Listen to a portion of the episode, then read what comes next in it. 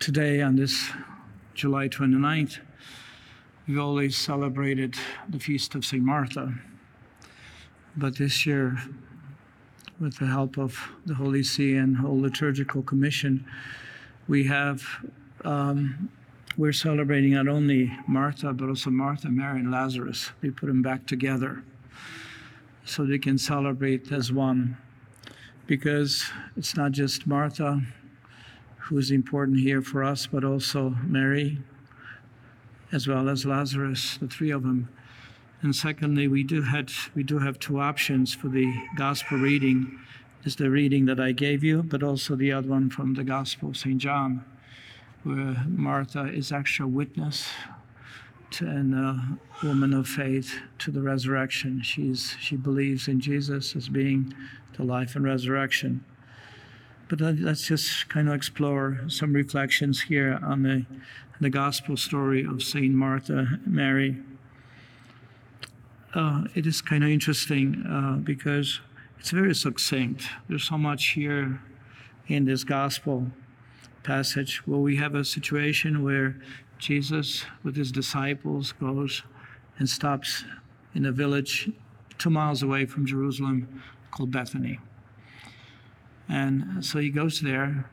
So can we imagine not only Jesus, but there's 12 men are besides. So we are not really surprised that Martha is worried.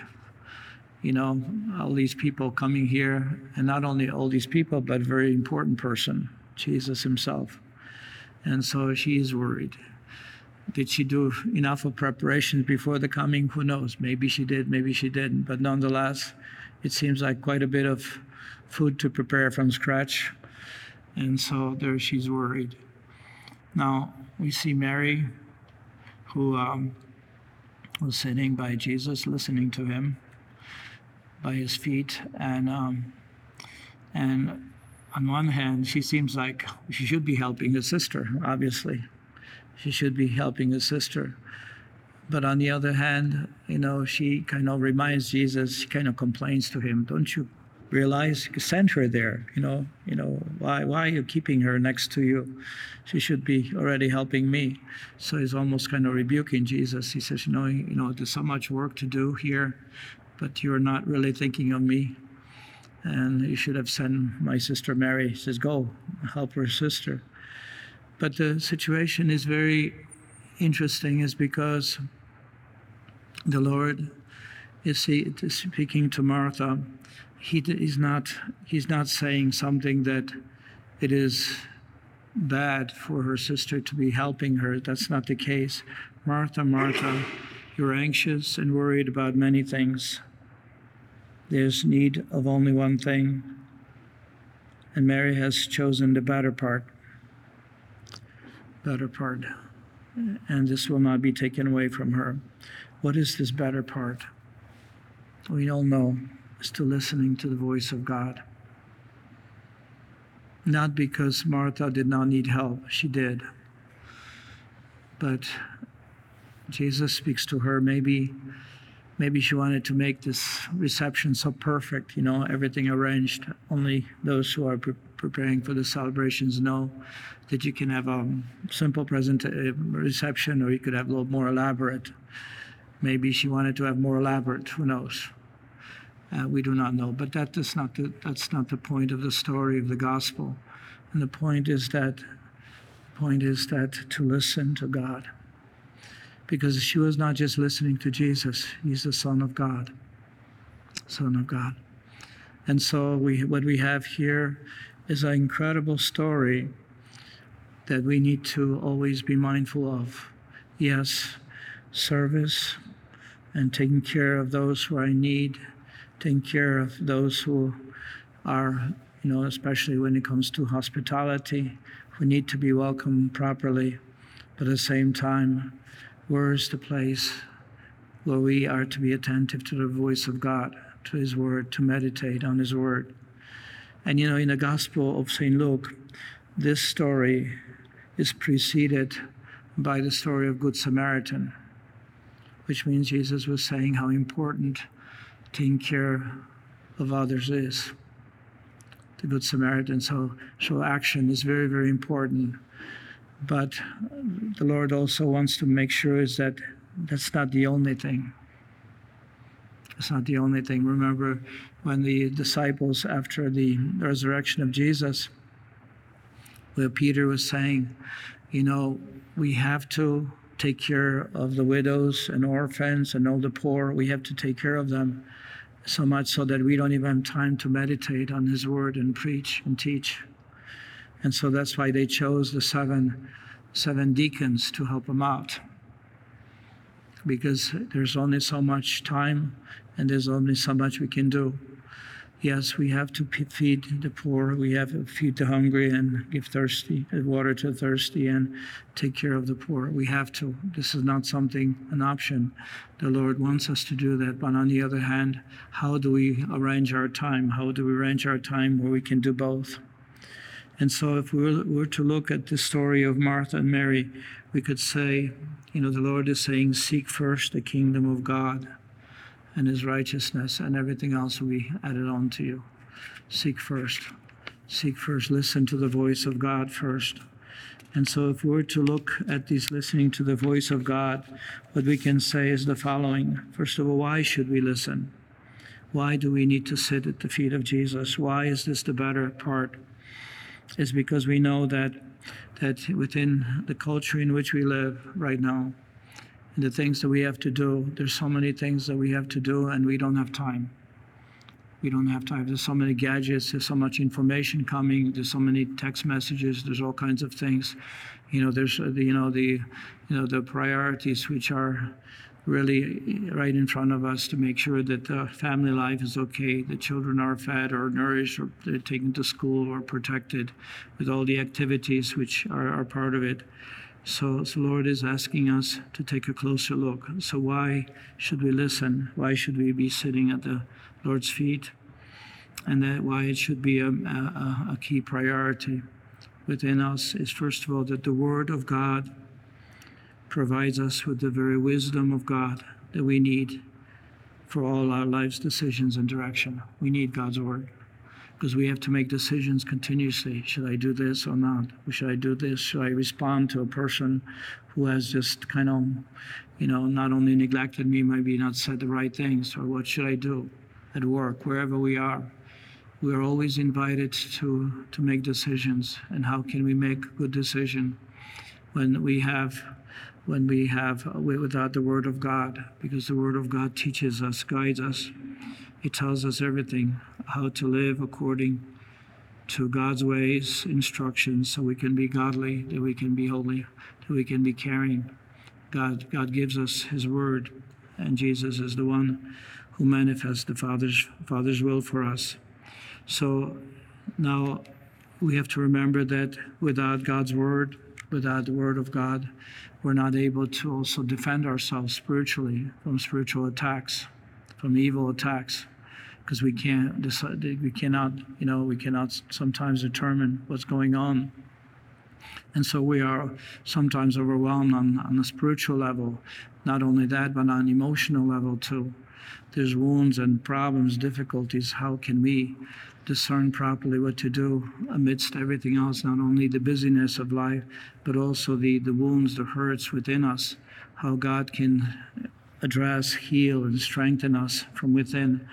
So the word of God is necessary for us because then we can we can be we can we can not only respond to God better, but also we, we may be healthier and stronger. That we can have the capacity to to defend ourselves from from the various attacks. But then another reason why should we be sitting at the feet of Jesus listening to word of God is because we need to stay in that communion of love stay in that communion of life. So we are, it's a personal relationship, developing a relationship with God, because sometimes God can be a little too far away from us, you know, from the activity, and we need to develop a very strong personal relationship where we speak to Him, where we see His, His, His face literally.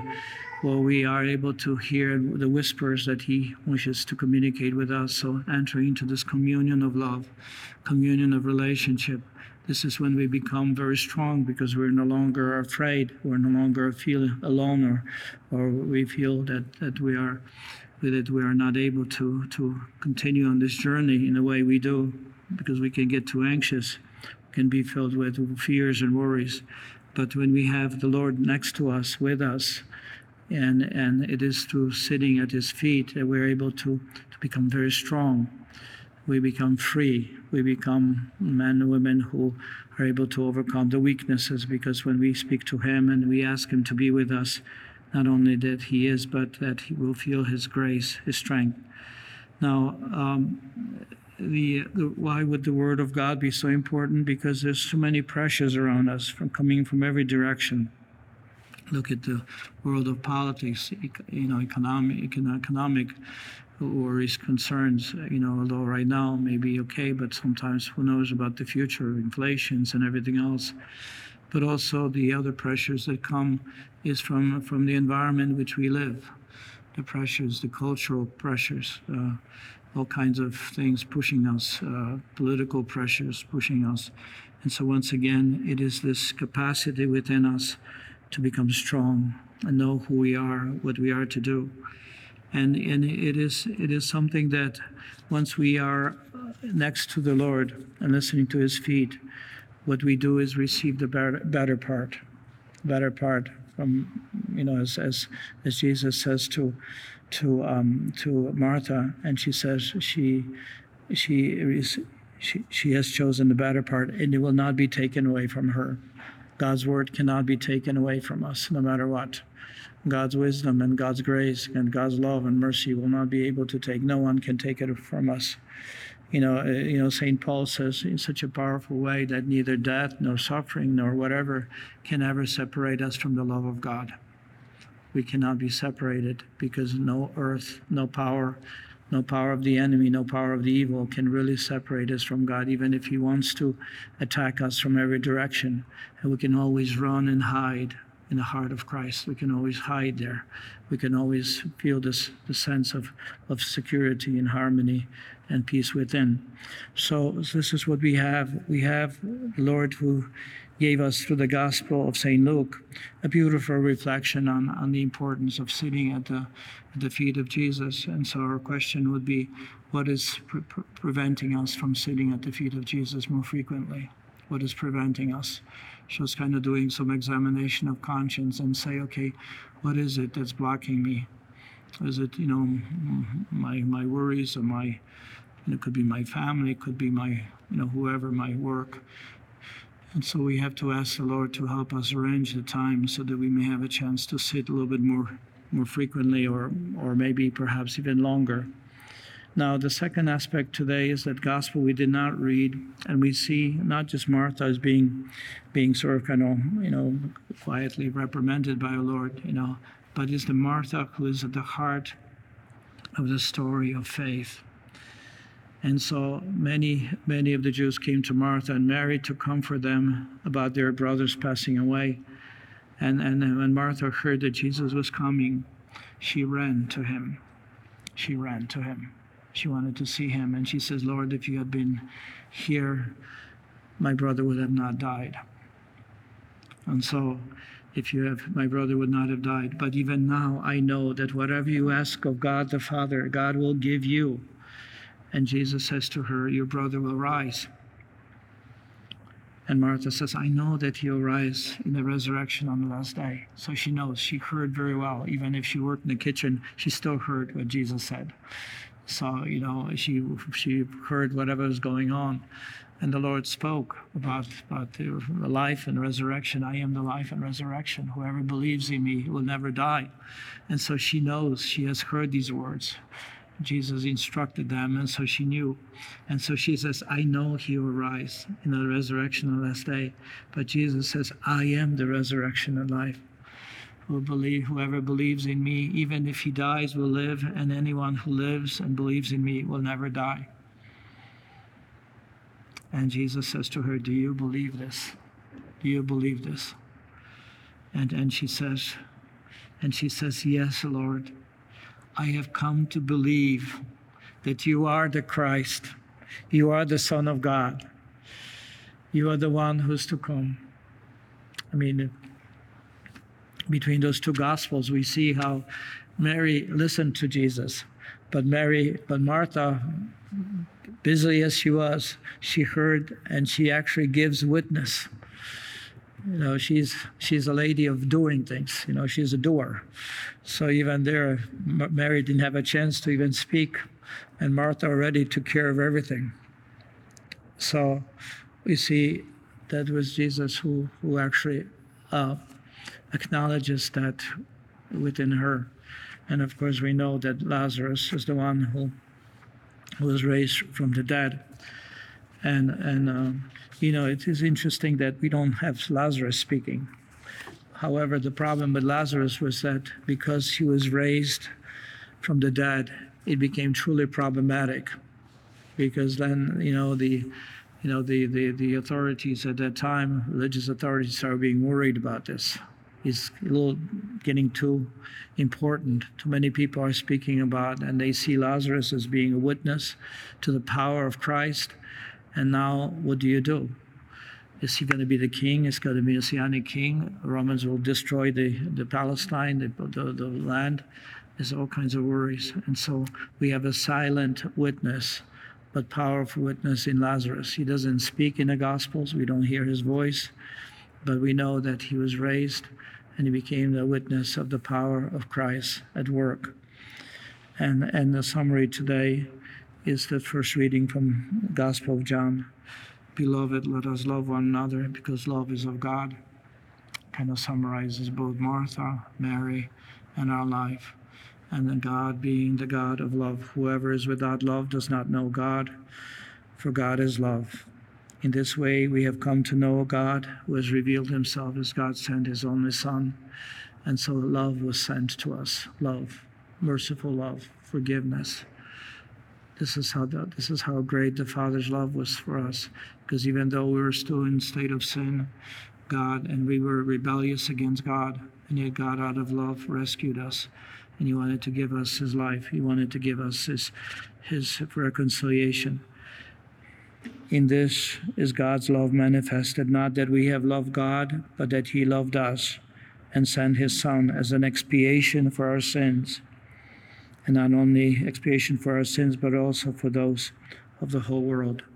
You know, the, the, the phrasing that we kind of read today is almost like the phrasing of the chaplet itself Have mercy on us and on the whole world. He came to expiate our sins in atonement for our sins and for those of the whole world. And so this is from John's letter that we hear the words which we pray, which Jesus revealed to Faustina and to all of us, that we are to pray, to offer Jesus as our atonement, as our atoning sacrifice for, for us and for the whole world.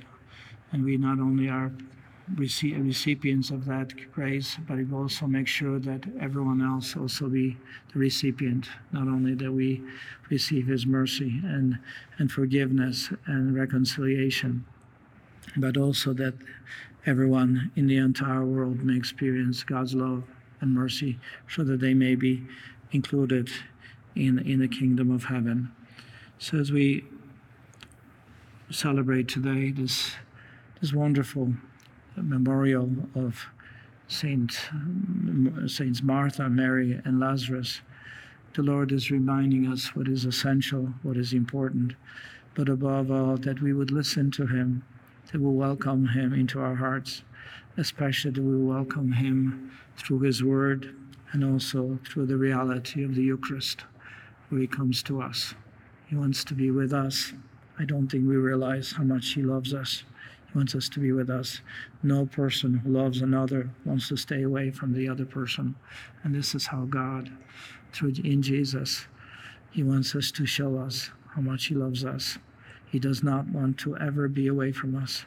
I'll be with you till the end of time. I'll always be there for you. And so to welcome Him, to really honor Him, to worship Him, is when we receive Him in the Eucharist they would just thank Him for that gift of Himself because He never wants to be away from us. He wants us to be with Him in heaven. Are you a Marian helper? Join our Spiritual Benefit Society and start sharing in the graces of all the daily masses, prayers, and good works of Marian priests and brothers all over the world.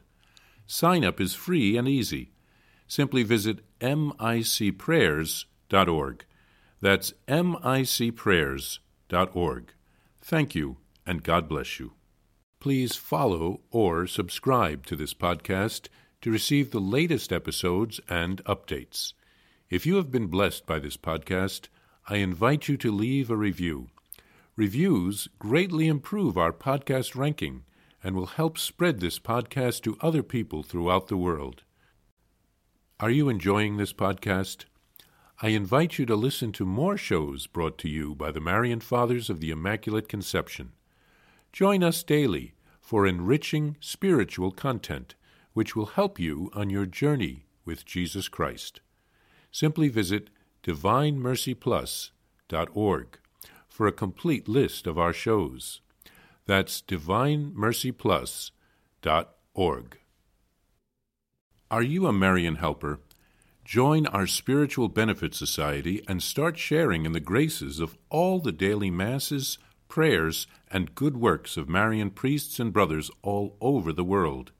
Sign up is free and easy. Simply visit micprayers.org. That's micprayers.org. Thank you, and God bless you.